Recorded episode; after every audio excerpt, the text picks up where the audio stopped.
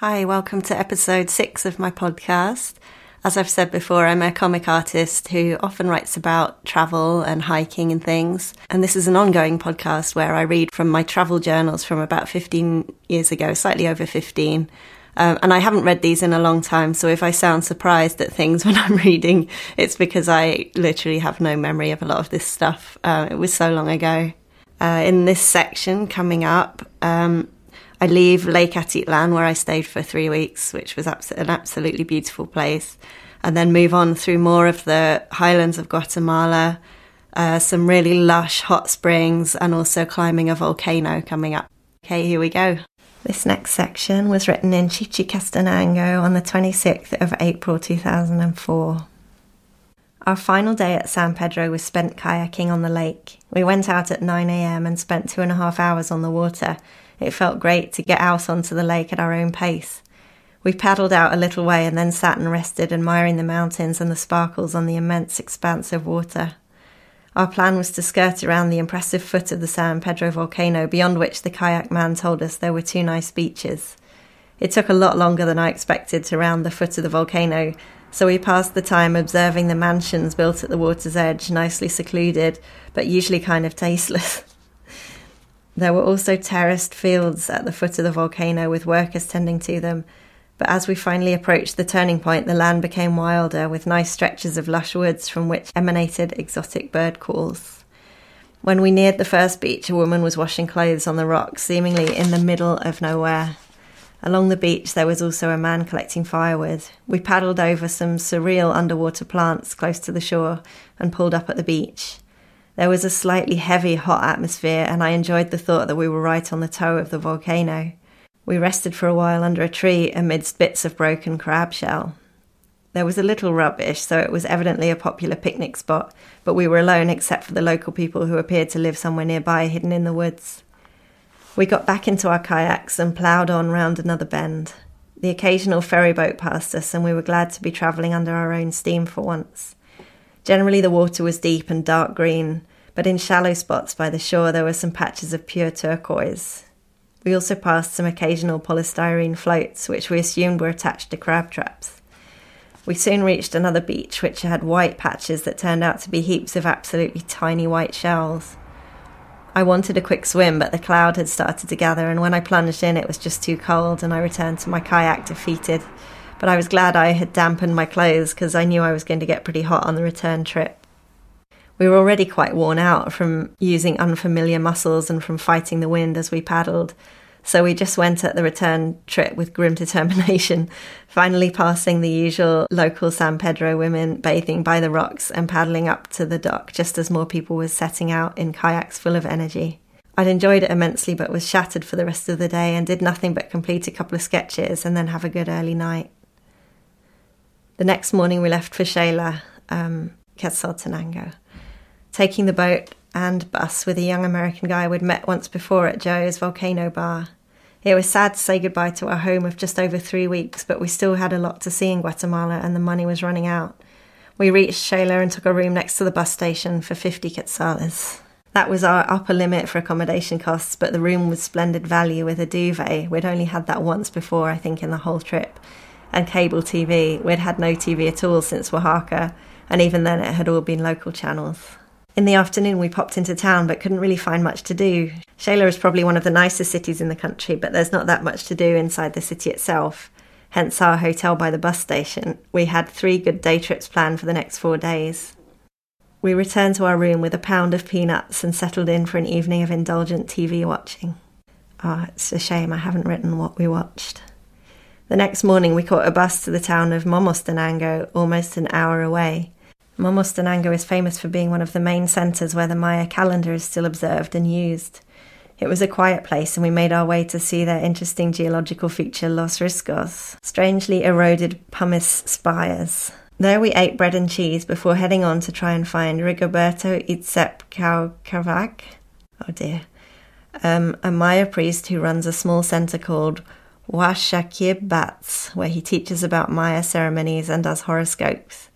Inquiring in the town, we found ourselves a friendly guide who took us to Don Rigoberto's house. He welcomed us and showed us into a room where we waited while he finished his lunch. A delightful six year old girl came and shook our hands and then dragged in a silent and staring four year old sister to meet us as well. She said it was her sister, but also her friend. That's really cute. On the walls of the room were some interesting photos of ceremonies at Tikal and other archaeological sites, pictures of Don Rigoberto in ceremonial gear and other odds and ends. He returned and sat at a table while he showed us information in English about his services. He had a striking face and a very nice manner, and we asked him for horoscopes, as it was really the only on the spot service. After asking us our birthdays, he calculated our birthdays on the Maya calendar and wrote us out a pamphlet each which explained our horoscopes in English. We asked him questions about the calendar and the photos on the walls. His daughter again came in and showed us a pile of her drawings. They were all of animals with rough outlines coloured in with bold multicoloured crayon stripes. We admired them one by one, and Don Rigoberto's wife also came in. They were a nice family. Our discussion of the calendar and ceremonies was frustratingly vague, but the language barrier was a little problematic, and we probably would have had to have taken a course with him to really get any in depth knowledge. We returned to Xela on a chicken bus with a madly speeding driver. The chicken buses are kind of enjoyable in a mad way. Outside our hotel, I saw one driver actually accelerate over the speed bumps leading into the bus station. a burning mattress lay on the pavement next to me as I watched this. There's a serious problem with rubbish in Guatemala. The extent of the problem of non biodegradable rubbish is something a lot of the communities don't really appreciate. One evening in Xela, when we popped out to get some food, we were greeted with the sight of an immense heap of rubbish from the big daily market, all swept into a mountain in the middle of which a foul smelling bonfire burnt. About twenty stray dogs were knee deep in the non burning parts of the pile, scrounging what food they could. It was a strange sight to see the garbage pile heaving with canines by the light of a fire. In Xela, we also discovered a, a mall very near to our hotel, and for four days we ate only food from there bread and cheese, and rice, stuffed chilies from the pre prepared food counter. Very economical. On our second day there, we took an early bus to the nearby town of San Martin Chile Verde, from where we could begin a two hour hike to Laguna Chicabal, a crater lake on top of the 2,712 metre Chicabal volcano. I have to say, I completely underestimated how strenuous the hike would be. That's fairly typical of me, I think. It began easily enough as we walked through the town to cries of hola from the local kids. When we passed a school, a deafening cacophony of holas arose when they all spotted us through the window. we started to climb a steep dirt path out of the town, Richard a bit annoyed as his search for cigarettes in all the local shops we'd passed had proved fruitless. Soon I had to sit under a tree and glug some water, the altitude playing havoc with my breathing.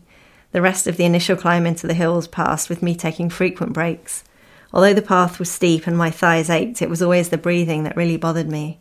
My lungs began to rattle and wheeze a bit, and I was frustrated that every couple of minutes I was so out of breath that I wanted to stop. I even got a bit panicky at times as I seemed to be breathing so deep and hard and yet not getting enough oxygen. And all the while, agricultural workers and people collecting firewood strolled past with a polite greeting, sometimes with huge bundles of wood on their backs. They probably do the climb every single day. After a painful eternity, we reached the crest of the first hill. the town was spread out in the valley below, with the surrounding fields curving up the feet of the hills like a cloth in the bottom of a basket. We hiked joyfully downhill for 10 or 15 minutes, came to the ranger station where we paid our entry fee to a man whose Spanish seemed to be almost as bad as ours. The volcano loomed above us, covered in a lush and verdant blanket of vegetation. I don't think it had actually dawned on me until I reached St. Martin that we would actually be attempting to scale a real volcano. Only two thirds of the height of the San Pedro volcano, but still. After a brief rest, we continued on our way, following a sandy path into the woods on the flank of the volcano.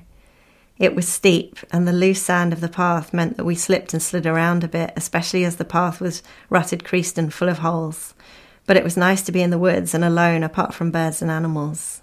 I later saw something largish, furry, and whitish in the trees, but I couldn't make out what it was. It can't have been a monkey, I don't think. Maybe something like a raccoon? Question mark. So we struggled on at a snail's pace with burning thighs and the occasional rest stop. Finally, we came to a sign pointing left or right and took the left hand path to, to the Mirador. We followed a wonderfully level path around in a circle for a while and, in, and emerged by two rickety wooden viewing platforms. The first looked out over the lake, a lovely looking round blue mirror surrounded by near vertical walls of vegetation on all sides. The other mirador looked out over the surrounding mountains, but it began to shake when we climbed onto it, so we got quickly back down. All that remained was to descend 690 steps to the edge of the water. A narrow flight of steps with rope handrails led down into the trees. We descended with great enjoyment as there were good views of the lake interrupted by points where the vegetation formed a green and cosy tunnel overhead. It was with trembling legs that we reached the bottom of the crater and emerged wobbling at the edge of the lake. To our right, there were two groups of mainly Maya women sitting on the ground and apparently receiving some kind of instruction from a couple of standing figures. We were far enough away not to feel we were intruding, so we sat at a nearby picnic table and ate baguettes with cheese. The lake was really stunning. To the Mam Maya, it's seen as the centre of the universe and is very sacred. We'd not expected to see any ceremonies going on, so we're quite excited to find some activity.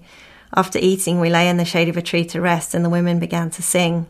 It sounded similar to what we'd heard once in Todos Santos at night, women singing with male voices praying over the top, and at times the song changing to a strange mixture of different sounds and notes from each person. We felt really privileged to be the only tourists in this beautiful place, with the sun glinting on the lake and the sounds of the ceremony playing over the water. Suddenly, the cloud began to roll in over the top of the crater, spilling in occasional wisps down to the lake and then dispersing. It was really magical. Soon we decided we'd better begin the no doubt horrendous climb back up the 690 steps. All I can say is that horrendous is an understatement. the only comfort during the interminable climb being the knowledge that once we reached the top again, it was virtually an uninterrupted descent back to our bus stop. We descended the volcano at a trot that was a little perilous on the loose sandy path, then continued on towards the town, tired but triumphant. As we neared the town, the groups we'd seen on top of the volcano passed us in three pickups. They stopped and offered us a lift, which was a really nice gesture, but as we were so close, we said we were fine on foot. It was a really nice close to the expedition, and we caught our bus back to Xela feeling very happy. Our final planned excursion into the area surrounding Xela was to the hot springs Fuentes Georginas, but we didn't want to go on the busiest day, Saturday, so we spent a day resting and writing our journals in Xela. On Sunday, we packed and headed to the buses, but a man there told us there were no buses to Zunil, the nearest town, on Sundays. He directed us to a taxi driver who asked an extortionate price. We took the cab after bargaining a little, but as we sat in the cab during the journey, we decided that the no bus line had probably been a lie that we'd been ripped off. We certainly shouldn't have agreed to the cab without asking around the bus station a few more times. Oh well. It was a nice, easy journey at least, and we didn't have to change vehicles in the town. After passing through Zunil, we headed up into the mountains and were quickly enveloped in thick cloud. We passed several beautiful towns with fields bustling with vegetables. It all looked a lot more healthy than the dusty and barren fields we'd seen a lot of previously. Many workers were sitting in the fields picking onions, piling up cabbages, or kneeling in a group peeling carrots and loading them into sacks. The women were all in traditional dress, making vibrant flashes of red among the fields and wisps of cloud. When we reached the springs, we were in a thick fog and couldn't see two metres in front of ourselves. We followed several Guatemalan visitors along a path, with stone cabins on one side and a steep bank of dripping giant ferns and leaves like umbrellas on the other. Eventually, I told Richard to wait with the bags while I went on to find out about the cabins. People seemed to be cooking on all of the stone barbecues allotted to the cabins. It was very busy, and I began to worry that all the cabins were taken. We had planned to stay overnight and had brought a lot of food to barbecue. I finally emerged at the pools themselves, three stone rectangles at varying levels with changing rooms and a restaurant to one side. In the thick cloud, it looked very atmospheric. Vapours rose from the water, and all around were steep slopes covered in dense vegetation, trees covered completely in bromeliads vines and the largest ferns I'd ever seen. I asked in the restaurant about cabins, and to my relief, there were some available, but there was a second financial shock. They cost 15 quetzales for two people rather than five. Thanks again, Lonely Planet. but I seized the key with excitement anyway. All was going to plan, and we examined our accommodations. The cabin was large, with a bathroom and an area with a stone depression in the ground. We assumed it had once been for bathing, but it was now a bit decrepit. And a bedroom with a fireplace, a stack of logs, and kindling, We got straight into our swimming costumes and headed for the pools for a soak. The air up in the mountains was decidedly chilly, so it was a real joy to step into the hot, steaming water. Even more joyful was the experience of being able to actually swim about in hot water. It was way more fun. It was way more fun than a bath.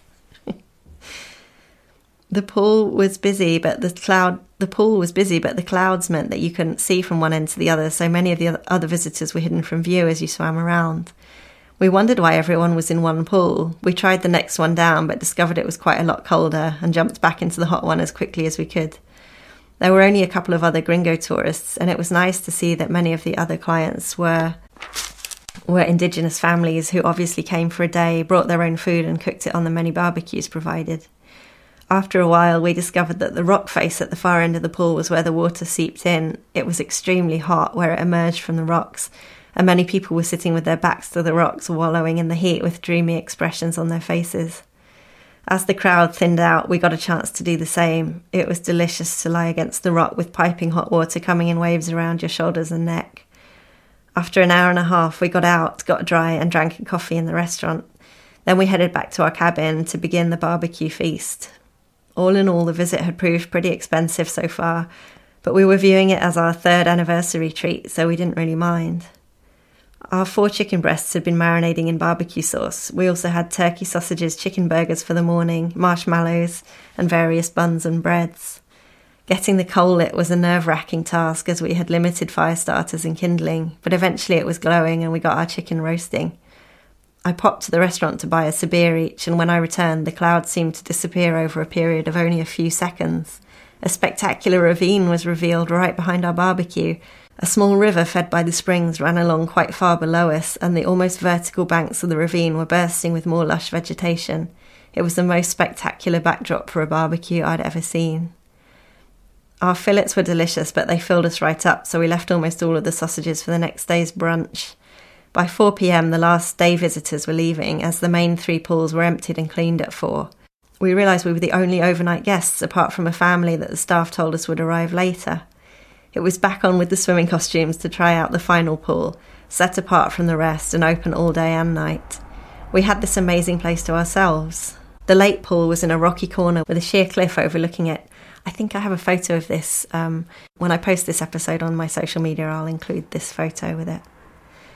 A small cave at the back featured a hot waterfall under which you could stand. The water was green, and the rocks out of which it seeped full of different crystals and rocks minerals of every colour, from copper to green to red to white. As we soaked and searched for the vents and extra hot pockets, we looked out over a valley now free of cloud to the mountains beyond. The occasional hummingbird flew overhead in the evening light. The water, when it emerged from the rock, was hot enough to burn us, and wisps of vapour rose in front of our faces as we swam. After a while, we returned, dripping and shivering violently, to get our fire going in the cabin. We huddled in front of the fireplace until our faces were glowing, and then decided to head over to the pool for an after dark dip. The other guests had arrived for a short dip just as we'd left, but they were now shut in their cabin, so we grabbed a candle and headed out into the cold. Getting into the steamy water by the light of a candle was wonderfully strange, and fireflies flickered all around us from right next to the pool to far across the valley. But one unnerving element made us cut short our candlelight swim the bats. They swooped over our heads as we soaked, and remembering Martin and his bat bite story, we decided to return to the cabin after only 10 minutes.